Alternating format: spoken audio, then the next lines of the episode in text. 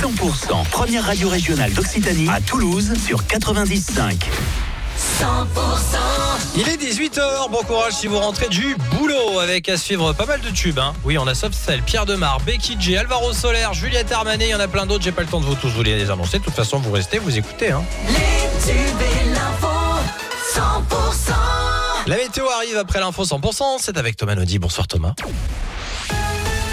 Bonsoir Axel, bonsoir à tous. Plusieurs départements de la région placés en vigilance jaune canicule. La Haute-Garonne en fait partie. On attend des pointes à 35-37 degrés, très localement en plus, notamment à l'intérieur du midi méditerranéen.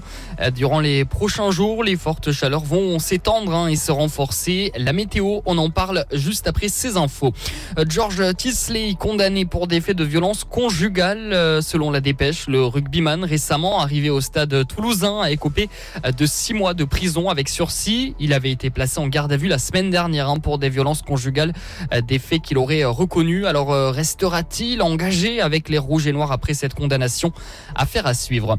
Des travaux à partir du mois prochain sur la 68 entre Albi et Toulouse. Ça va concerner un secteur entre les échangeurs de Rabastins et de l'Île-sur-Tarn, côté Tarn donc. L'objectif, c'est de minéraliser le terre-plein central. Du coup, la circulation sera perturbée en cette rentrée. Elle se fera uniquement sur la voie de droite dans les deux sens sur environ 3 km dès le 4 septembre donc et jusqu'au 1er décembre. Dans le reste de l'actualité, Gérald Darmanin annonce l'envoi à Marseille de la CRS 8, une unité spécialisée dans la lutte contre les violences urbaines, alors que la cité phocéenne est en proie à des luttes sanglantes pour le contrôle du trafic de stupéfiants. Cette saison, ce sera la dernière. Sofiane Guitoun a annoncé en début d'après-midi son intention de mettre un terme à sa carrière à la fin de la saison. Le trois-quarts centre du stade a notamment participé aux Coupes du Monde de 2015 et 2019. Et puis TFC, PSG, affiche explosive de la deuxième journée de Ligue 1. Samedi prochain, le match, ce sera au Stadium.